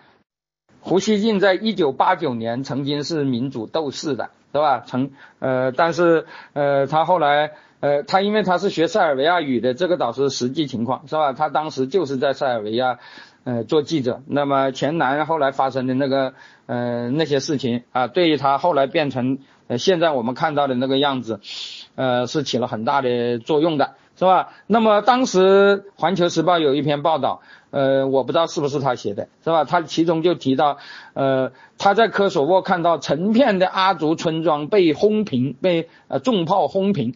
他曾经问南方人员这是为什么？啊，呃，那个报道写到，呃，那个南人民军坦诚的答道。是南斯拉夫军队用炮轰的，清剿科索沃解放军不可能没有平民损失。阿族武装分子躲在老百姓的房子里，不用炮轰，他们死也不出来，是吧？这篇报道说啊，呃，这个呃阿呃那个所谓的科索沃解放军只是没有什么战斗力的几个恐怖分子，但是就为了这几个恐怖分子。塞尔维亚军队就向居民区进行焦土轰炸，是吧？这样的悲剧，即使在支持塞尔维亚的当时的俄罗斯舆论中，也是受到抨击的。当时的俄罗斯总理普里马科夫就明言，米洛舍维奇推行的是我们不能认同的政策。但是米洛舍维奇的疯狂终最终引发了国际干预，也就是北约对南斯拉夫。自三月二十四日开始的轰炸，是吧？那么最后的结果当然就是米洛舍维奇的屈服和科索沃地区实际脱离塞尔维亚。由在一九九九年六月十日联合国安理会幺二四四号决议下成立的联合国科索沃临时行政特派团，是吧？呃，这个联合国科索沃临时机构就像。呃，我前面讲到的柬埔寨联检机构一样啊，它都是一个外部的呃那个托管是吧？进行过渡期的治理。那么在这以后是吧？就是在这一八九九年以后，呃，这个呃联合国和欧盟在塞尔维亚和科索沃阿族之间进行了长达九年的斡旋。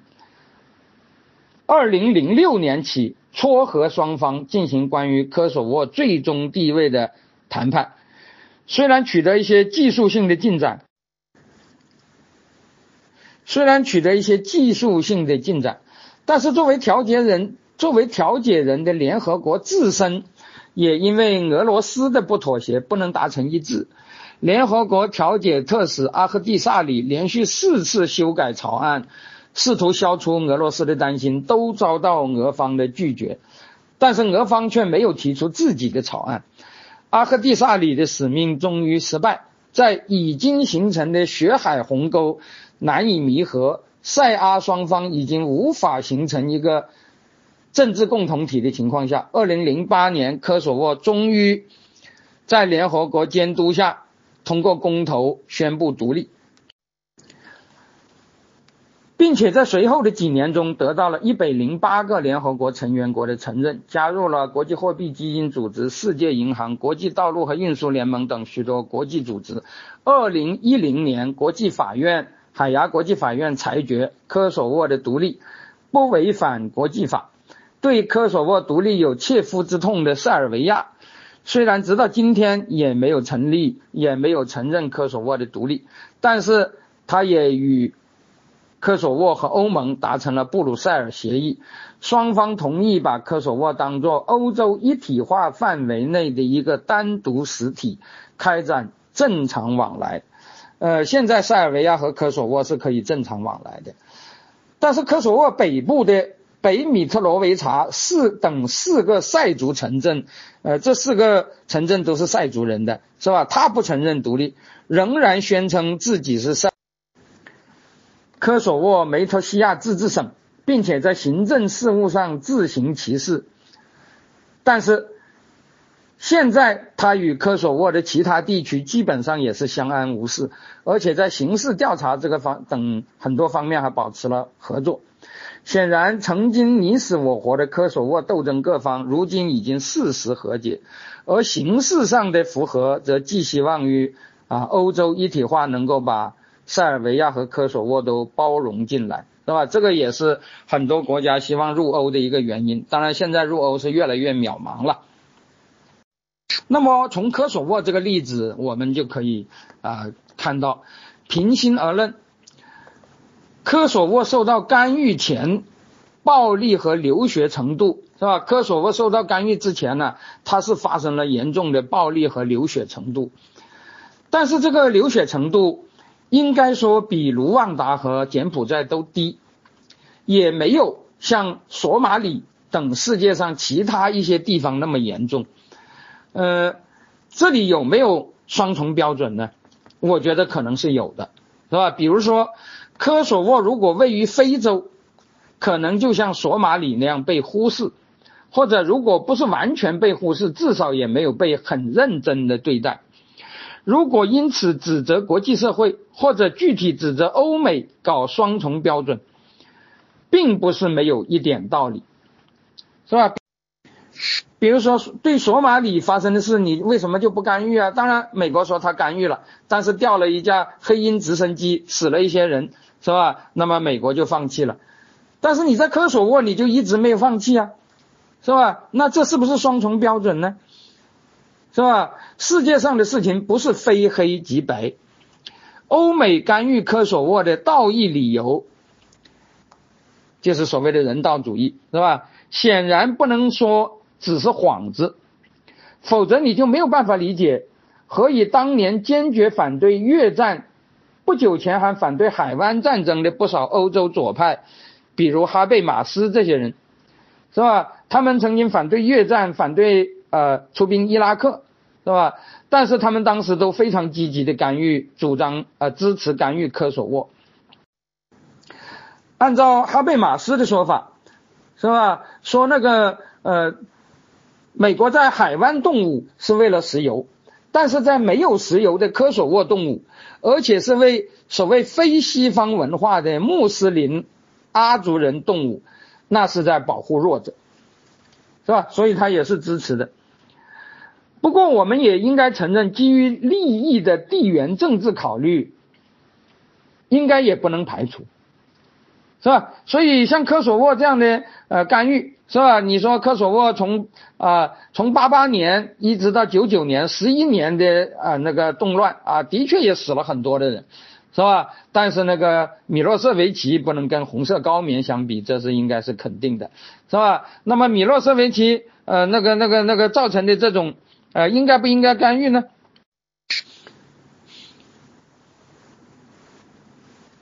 是吧？那么这个当然是可以讨论的，而克里米亚呢？我们知道，普京就是张口闭口以科索沃为例来抨击西方的双重标准的，并且他声称自己是按照同样的逻辑来对待克里米亚的。我们这里也有些朋友说，普京这是以其人之道还其人之身啊，是一个高招。但是就是普京自己。是吧？不是别人，啊，也不是西方，就是普京自己在三月十八号，二零一四年三月十八号国家杜马演讲啊，就宣布吞并克里米亚的那个演讲，他就在这个演讲中明确提到了科索沃和克里米亚的一个关键的不同，是吧？普京自己讲，科索沃受干预前。冲突过程中有大量的人员死伤，而克里米亚按普京自己的说法，则是从始到终没有发生一起武装冲突，也没有人员伤亡。不过，普京他的逻辑与众不同，是吧？如果按照普京的逻辑，这恰恰证明了俄罗斯干预的对，因为据说如果俄罗斯不干预，克里米亚也可能会发生流血冲突，普京为此振振有词的抨击西方说，普京为此振振有词的抨击西方说，拿伤亡作为独立的理由，是不是西方国家认为，呃，是是不是西方国家希望任何矛盾都导致人员伤亡，然后才有资格获得解决呢？我要说啊，普京这样的说辞，恰恰比任何西方的诽谤都更有力的证明俄罗斯在克里米亚的强词夺理、为所欲为，完全没有任何现实的理由，是吧？我们看到普京只要以未来可能会留学为借口，就可以动用武力强行肢解一个国家。其实这就像借口一个人的手未来可能会举刀砍人，就提前掰断他的手；借口一对夫妻未来可能会发生家庭暴力，就事先拆散、强行拆散他们一样。如果这样的理由成立，那天底下还有什么样的侵略和征服是没有理由的呢？是吧？一个地方什么事都没有，你可以说啊。未来可能会如何如何，那我就要出兵把你吞并，是吧？当然，这里的确存在着一个度的问题，或者是在什么情况下应该采取两害相权取其轻的问题。如今国际社会对卢旺达屠杀的反思，主流的看法是干预的太迟，而科索沃的屠杀没有达到卢旺达的程度就被干预了，这算是太早。还是太迟呢？这恐怕是有争议的。如今按照普京的口气，西方在科索沃的干预似乎也是太迟啊，就是他讲的导致人员伤亡以后才解决，是吧？证明西方不道义。那么，假如普京真的这样想，我觉得也不失为一家之言。但是人们没有忘记。当初正是由于俄罗斯一再阻挠，使国际社会对科索沃事态的有效干预一直就没有办法进行。俄罗斯当时似乎是认为科索沃流血不够多，没有资格获得解决吗？而现在普京怎么又变成主张滴血未流的时候就要使出铁腕，提前防患于未然了呢？普京批评西方双重标准，不是没有一点道理，是吧？比如说，西方为什么在科索沃就干预，为什么在索马里就没有干预，或者说干预是浅尝辄止呢？是吧？但是普京自己倒是只有一重标准，是吧？普京自己倒是不讲双重标准，他既不讲领土完整，也不讲民族自觉，是吧？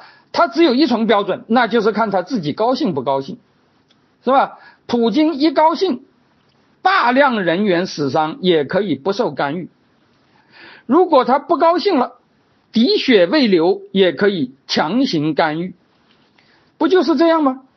是吧？普京做事唯一的标准就是他高兴，是吧？只要他想干预，滴血未流，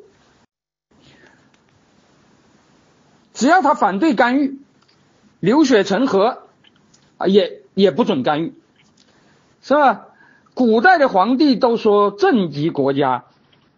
平心而论，如今普京的俄罗斯国内虽然说是民主倒退，还没有到那个程度，是吧？至少像俄共那样的反对党还可以活动，但是他在国外就想搞政及国际，是吧？我的主张就是国际的标准，是吧？我我想干预就可以干预，我不想干预就不可以干预，是吧？我想干预。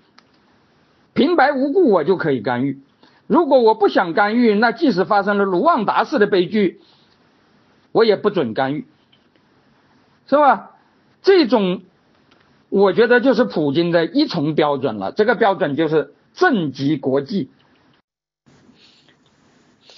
显然，由于国际事务没有国内事务中那种真正的公权力下的警察，而古往今今来的世界警察。都难免是有私心的，是吧？这里我要讲，有时所谓的无私，其实也不过是以君主之私取代国民利益之私而已，是吧？经常有些皇帝说啊，我对你进行无私援助，所谓无私援助，就是我们的国民得不到什么好处的。是吧？比如说大量的撒钱给你，是吧？比如说让我们国民流血，呃，去为根本呃那个那个呃对我们的国民没有什么帮助的一个事情出兵，是吧？那么就是为了满足呃皇上的面子，是吧？或者说那个某个外国人呃拍了皇上几句马屁，是吧？然后这个人不管怎么杀中国人，是吧？呃，中国都支持他啊。那么像这样一种，我们说是。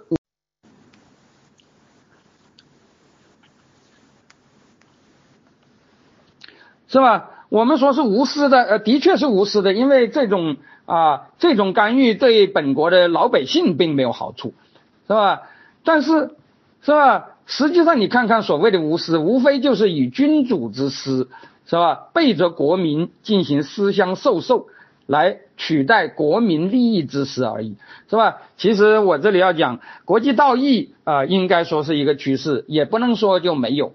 但是除了国际道义以外，因为现在这个世界上毕竟还没有一个世界政府嘛，毕竟还没有一个世界性的公权力嘛，是吧？那么你要有某些国家来代行这个东西，那某些国家，任何一个国家都不可能只从国际道义出发的，是吧？那么他们可能都要考虑本国的呃利益，是吧？只不过区别在于，呃，专制国家很可能这个所谓的国家利益就是，是吧？那么，比如说你杀多少中国老百姓，他也不去管；但是你呃呃那个那个一对皇上不敬了，那么他就要管了，是吧？比如说那个呃那个那个呃红色高棉杀了多少中国呃杀了多少华人，甚至杀了多少中共党员，我们都还是把他当朋友的，因为他拍皇上的马屁，拍我们皇上的马屁拍得很好，是吧？那么你说这个东西是不是无私的，是吧？对于中国人而言。是吧？这种干预当然是啊，对中国，你要说他完全无私，大概也是啊很难的，是吧？但是啊，由若干呃，因此啊，由若干这样的世界，呃，不要说一个世界警察，呃呃，不能做到样样公平，是吧？就是由若干这样的世界警察组成的警察局啊，比如说联合国安理会。也未必就会事事都主持公，但是现代国际社会和文明人类之不同于纯粹弱肉强食的丛林，就在于这种私心是要有底线的，是吧？你可以有一定的私心，但是你不能无底线。双重标准也许是一种国际政治中无可奈何的现实，但是双重的空间应该是有限的，是吧？科索沃那样的情况该不该干预？可能因为双重标准而很难有绝对的是非，但是对于卢旺达、红色高棉那种尸山血海还不干预，那就是冷酷无情、惨无人道。而任何矛盾还滴血未流啊，就像克克里米亚一样，任何矛盾还滴血未流时就提前干预。那就是震及国家，呃，震及国际，横行霸道了。这一点是非应该还是有的吧？那么，因此我要讲啊，克里米亚是又一个科索沃吗？啊，当然不是，是吧？无论对于一九九九年西方干预科索沃的动机和效果有多少非议。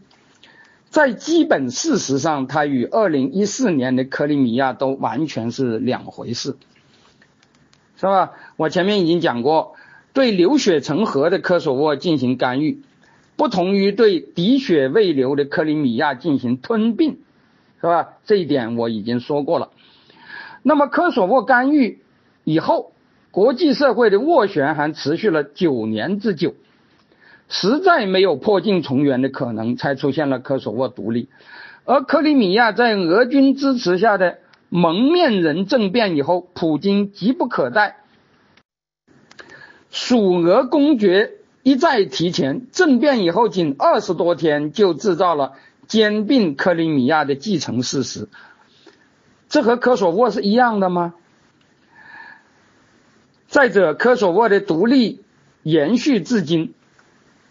尽管占科索沃人口百分之九十的阿族人中，一直有大阿尔巴尼亚的主张。这里我要强调的一点就是啊，独立能不能支持，这是一个很有争。独立能不能呃独立呃呃呃那个那个呃对不对？这是个很有争议的事情。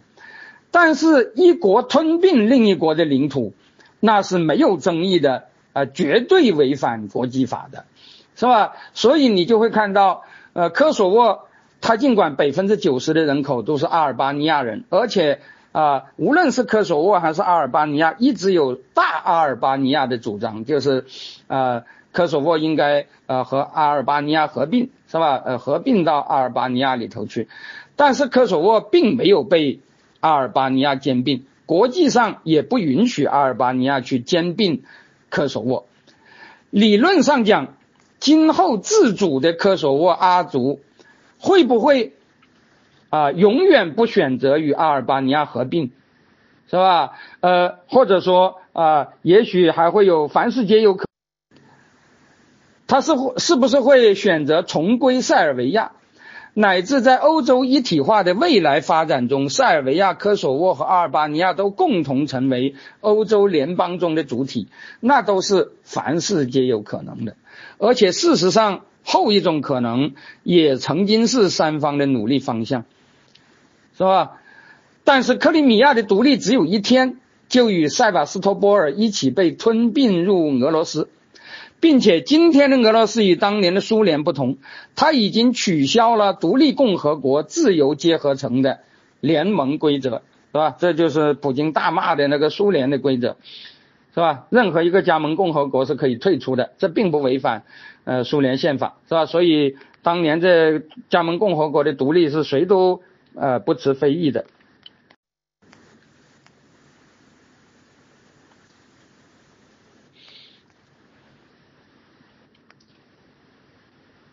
是吧？那个克里米亚啊，与塞瓦斯托波尔一起被俄罗斯吞并，而且今天的俄罗斯还取消了这个所谓的啊呃自由结合成的联盟规则，是许进不许出的。这就是说，不仅今后占克里米亚人口百分之五十八的俄族克里米亚人不再有选择权，百分之四十二的非俄族，乃至连俄方枪口下这次公投也未同意入俄的百分之二十左右的人口，是吧？包括没有投票的和反对的，是吧？也没有了选择权。应该指出，一国之内部分地区要求独立。这种所谓的自决权能否成立，或者在什么条件下才能成立，这是争议很大的，是吧？呃，通常人们都认为啊，当然有些西方国家在这一点上是特别的放得开，是吧？像那个呃英国和加拿大，似乎那个呃什么呃苏格兰呐，什么嗯那个呃魁北克啊，是吧？好像。呃，投票如果能够赞成独立的人居多数，好像都可以独立，是吧？当年那个爱尔兰就是这样办的。但是我觉得能够开通到这种程度的恐怕还很少，是吧？其实我也不赞成这么开通，是吧？因为你你如果原来就没有统一也就罢了，但如果你已经统一了，你你你一部分人，哪怕是多数人。你宣布独立也侵犯了另外一部分人的利益，是吧？你另外一部分人一下子就违背，就违背他们意愿，呃，不再有啊那个那个啊他们的公民权了，或者说其他联邦主体的公民都去都呃必进到你这个地方都需要办签证了，是吧？就都丧失了自由进出的那个呃权利了。是吧？那么这个当然是，我觉得不是绝对不可能，是吧？但是门槛是必须要高的，是吧？通常都认为，除非先有约定，啊，比如说列宁式的联邦宪法就有这样的规定，是吧？联邦成员都可以自觉退出，不需要你其他，嗯，那个那个呃联邦主体。其他联邦主体呃管不着是吧？我只要想退出，我就可以退出是吧？苏联宪法、捷克宪法啊、捷克斯洛伐克宪法和前南斯拉夫联邦的宪法，按照列宁主义都有这样的规定。当然，它同时又有一党一党专政的规定，是吧？这这些国家的共产党都必须啊服从党的纪律，是吧？所以你一不听话，我在党党内就把你干掉了，是吧？那么在这种背景下，他当然那个也是假的了，是吧？呃，但是你一旦这个呃这个这个东西弄假成真，是吧？一旦那个这个这个呃党的控制能力消失，这里我要讲党的控制能力消失都不一定是民主化。是吧？你即使不是民主化，你党内斗争发展起来也是很麻烦的，是吧？那这个那个那个国家瓦解是呃是是是是是大概率的事情，是吧？那么我这里要讲，一国之内部分地区要求独立，这种所谓的自决权能否成立，或者在什么条件下能够成立，是争议极大的。通常认为，除非事先有过约定啊，像那个列宁式联邦条例。列宁式的联邦本来它一开它章章程就有这样的规定，是吧？如果没有这种事先的规定，这种自觉权是不能轻轻易成立的，因为如果轻易成立，那任何一个国家都会非常不稳定，是吧？而且会出现那种凡是富裕的地方都要想独立，把那穷呃把那些呃穷的同胞都甩开，比如说啊中国呃上海最富，上海能不能独立呢？是吧？广东能不能独立呢？是吧？这都有可能发生的，是吧？就是广东独立了，这珠珠三角还还想甩掉呃韶关清远来独立呢，是吧？所以这个我觉得它当然是要有呃门槛的，是吧？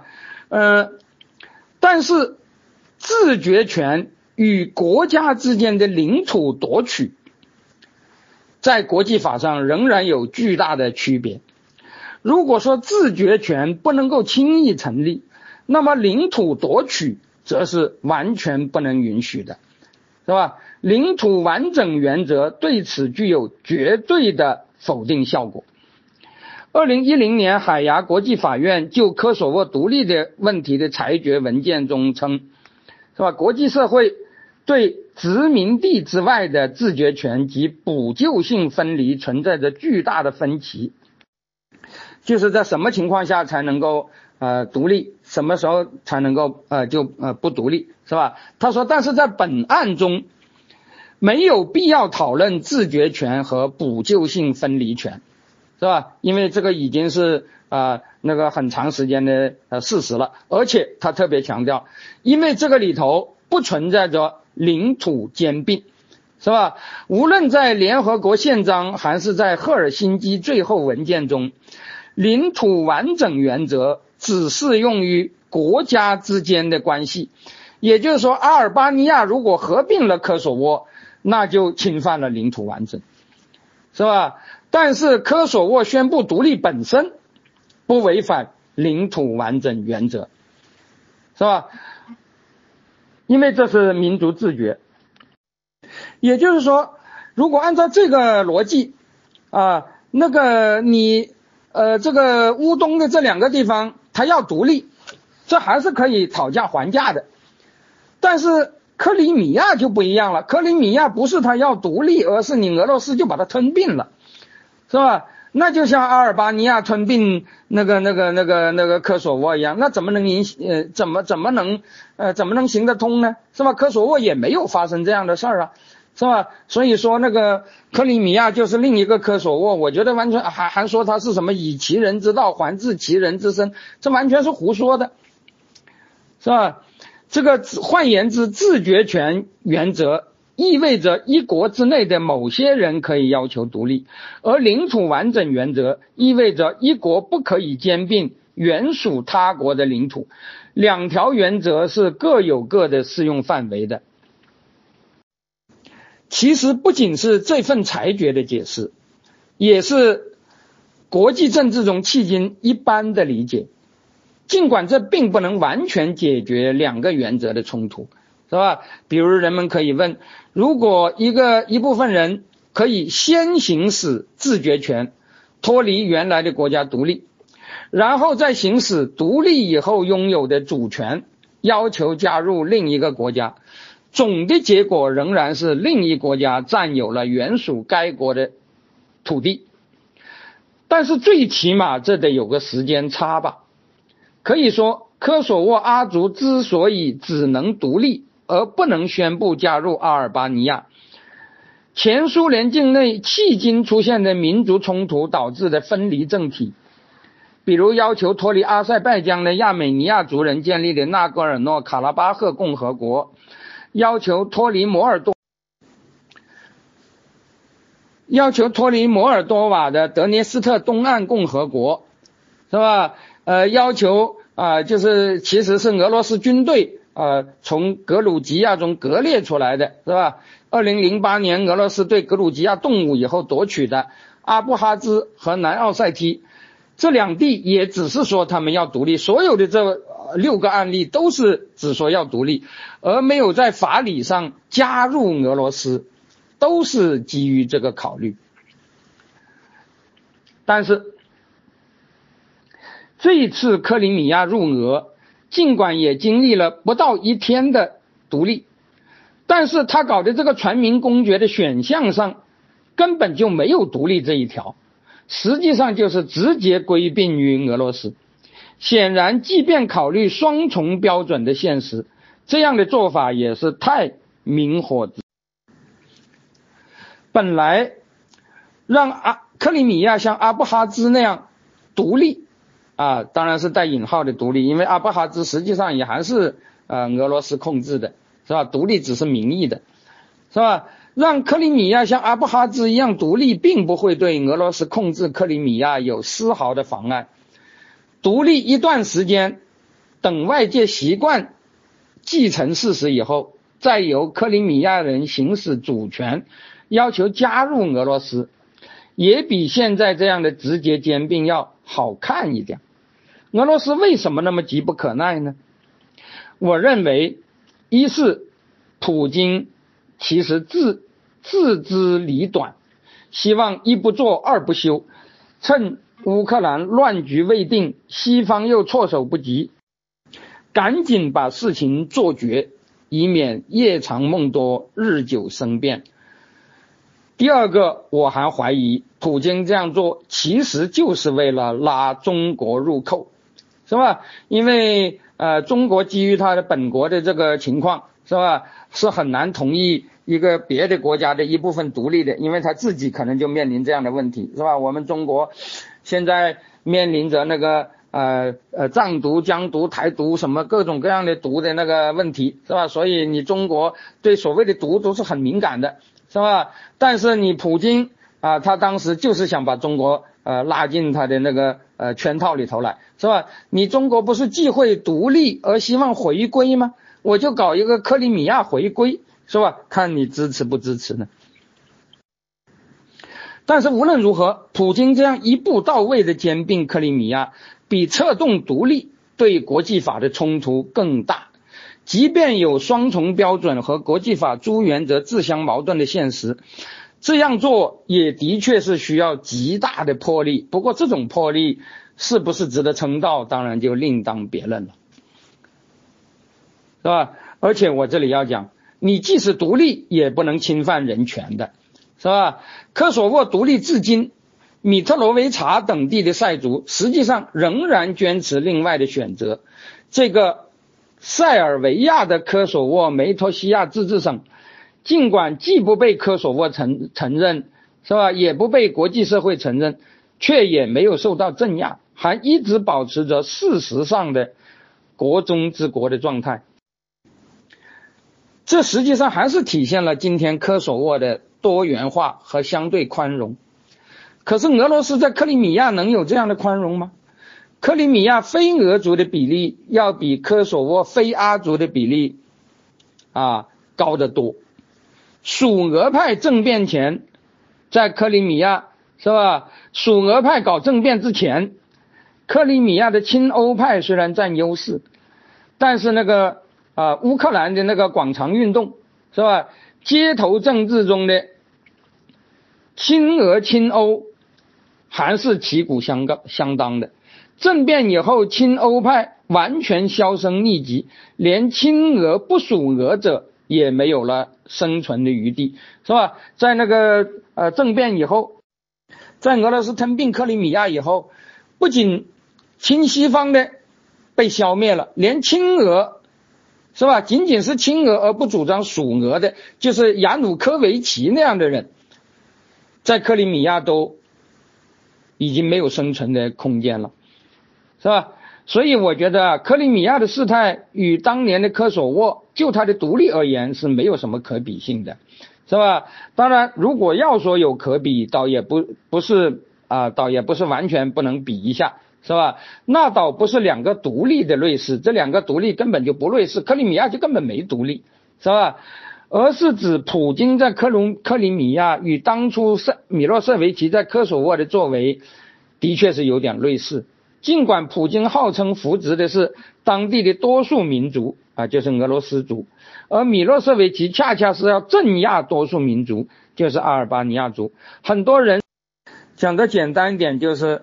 普京首先干掉了亲俄派，而不是亲西方派，是吧？换上更啊更坏的一些人，是吧？而这个米洛舍维奇首先干掉了共产党，是吧？首先干掉了共盟政府，是吧？呃，换上了啊一些赤裸裸的那个塞尔维亚极端主义者，是吧？然后才把阿尔巴尼亚逼得成了啊，才把阿族人逼成了所谓的独立分子。是吧？呃，米洛舍舍维奇当年实际上首先推翻了科索沃的亲塞政权，用熟塞的塞族人政权取代了亲塞的阿族共产党人。啊，请注意，不是主张独立的阿族持不同政见者啊的政权，从而完全断绝了亲塞亲阿两派妥协的可能。而二零一四年春的克里米亚首先发生的也是属俄势力。属俄势力以俄军为后盾推翻亲俄政权的政变，这是我们要进一步分析的，是吧？呃，我前面已经讲过，把乌克兰内部问题看成是亲俄属俄两派的冲突，呃，那还是可以的，是吧？那么，但是在二零一二年、二零一四年二月下旬，就是俄罗斯吞并以前，克里米亚也的确出现了亲欧亲俄两派的斗争。只是要比基辅要温和的多，因为在克里米亚，弱势的亲欧派不可能发动像基辅那样有声势的抗议，而主流的亲俄民众也没有表现出支持亚努科维奇的强烈情绪。所以，就像普京说的，这里滴血未流，而且也没有发生地方政权的更迭。可是，就在普京把基辅发生的事情说成是政变的同时，他自己就在克里米亚发动了一场名副其实的武装政变，是吧？这个。亲俄政权也被终结，但是夺权者却不是什么亲欧派，是吧？夺权的人是属俄派，也就是说，他们不是忠于亚努科维奇的人，是吧？不是忠于亚努科维奇要帮他夺回基辅政权的人，而是忠于普京的人，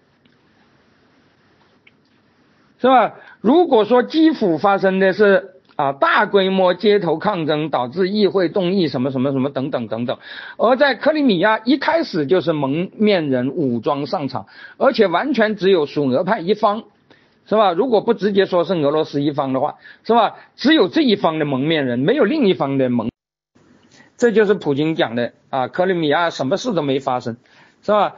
克里米亚发生的不是亲欧亲俄两派斗争，而后者取胜，而是忠于普京的人。推翻了亲俄的人，老板甩掉了代理人，直接登台了，是吧？呃，我们可以看一下当时我们环球时报的报道，是吧？这个报道是用欣赏的笔调说的，是吧？在克里米亚的首府新菲罗波尔，是吧？说是一群穿着迷彩服、戴着面罩、身上没有任何标识的武装人员，突然出现在克里米亚政府大楼周围，他们迅速闯入大楼，啊。并啊，并将红白蓝的俄罗斯三色旗插到楼顶，这伙蒙面武装分子就这样占领了克里米亚议会和政府大楼，逼迫议会改选，并且赶走了克里米亚自治共和国的总理莫吉廖夫，是吧？而这个莫吉廖夫是什么人呢？这个莫吉廖夫是亲西方的吗？根本就不是。是吧？这个被武装入侵者推翻的克里米亚政府可不是什么亲欧的政府，恰恰相反，当地议会百分之八十二的议员来自被基辅亲欧民众推翻的前乌克兰亲俄总统亚努科维奇的政党，也就是乌克兰亲俄派的正宗地区党。实际上，克里米亚政权是亚努科维奇这个亲俄的前乌克兰总统最强大的地方基础。地区党一直牢牢控制着当地议会和政府，而莫吉廖夫更是亚努科维奇的铁杆亲信。他曾经当过亚努科维奇政府的内务部长、警察少将。不久前才被亚努科维奇从中央空降到克里米亚来掌控这块亲俄派的老基地。这个警察市长曾经有一句名言，他说：“克里米亚的军警应该为地区党服务，就是为亲俄派服务，是吧？”但是即使这样，普京还不满，是吧？用属俄派把这个亲俄派给啊呃赶走了，是吧？呃。现在普京需要的是属俄派，而在亲俄派一的一向在亲欧派一向不占主流的克里米亚，亲俄派就是要求俄语和乌克兰语平等，保持和俄罗斯的友好关系，但是并不赞成加入俄劳俄罗斯的这一部分人势力雄厚。那么要求脱离乌克兰加入俄罗斯的人有多少呢？是吧？这些人。在乌克兰的自由政治中是可以浮出水面的，是吧？呃，在在乌克兰的其他地区，只有亲欧、亲欧，呃，只有亲俄派，但是没有属俄派的，是吧？即使亚努科维奇也没有说，呃，乌克兰呃应该加入俄罗斯，是吧？但是克里米亚的确有这些人，有多少呢？有百分之三左右。是吧？这是呃，他们可以公开呃搞调查的，是吧？当然，我实事求是的讲，从亲俄到属俄没有不可逾越的鸿沟。亲俄亲欧的矛盾，乌克兰东部和西部的矛盾如果不断发展，亲俄居民的诉求从单向维权升级为全面自治，联邦化、独立乃至归属俄国，都不是一点可能都没有的。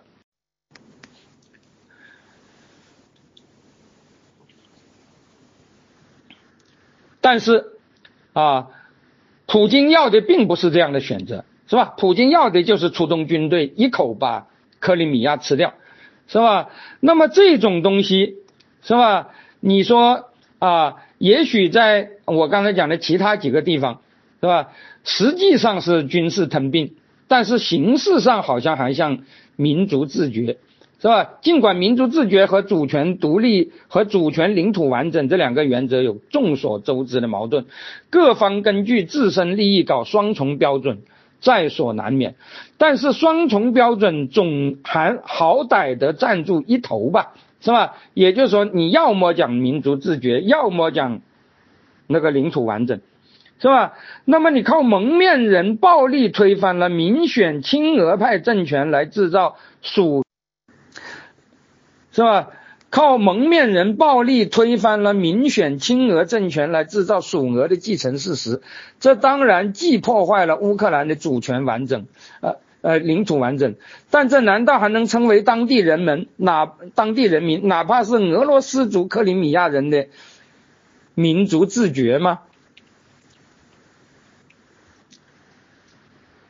是吧？那么塞瓦斯托波尔发生的那就更极端了。是吧？当天有一伙俄罗斯人，请注意，这里讲的是俄罗斯的公民，不是乌克兰的俄罗斯族人，是吧？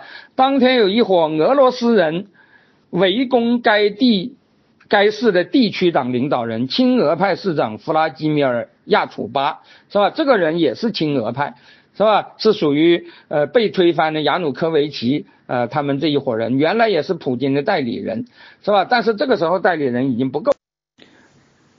这个亚楚巴当时是敦促敦促民众保持冷静，不要屈服于挑衅，要保持乌克兰的统一。结果当场就被赶下台。这群人甚至都没有找什么本地的俄罗斯统一党，而是直接推举了所谓的推举了一个外国人，是吧？就是俄罗斯国籍的阿列克谢恰雷啊，把他呃呃捧为人民市长。这个老兄是什么人呢？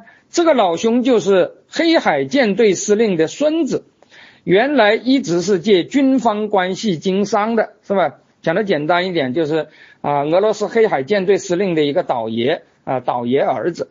作为俄罗斯公民，他从来没有涉及到这个，从来没有涉足这个乌克兰城市的政坛。可是，在蒙面人的鼓噪下，这个此前连市议会都没有进过的俄国公民，竟然一下子就。直辖市之一的市长，是吧？我这里要讲的是什么呢？我这里要讲的是这些所有我刚才讲的这个克里米亚的这个事儿，是吧？就是不是什么啊支持独立，然后他承认独立，而是公然出动军队兼并一个啊一个别国的一块领土。像这样的事情在二零一四年就发生了，但是国际社会一直没有能力来制止。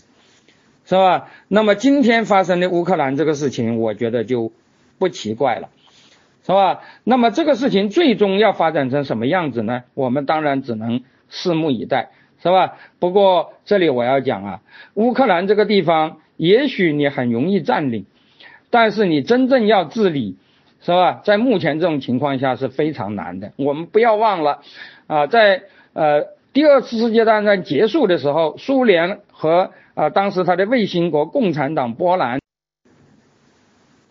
共同啊那个那个呃呃那个那个呃等于是啊征服了乌克兰，但是在这个过程中，无论是波兰的共产党政权还是苏联的红军，都损失了他们的啊在整个二战期间军界最高的指挥员，是吧？嗯，我前面曾经讲过。那个苏联卫国战争中死的三个大将是吧？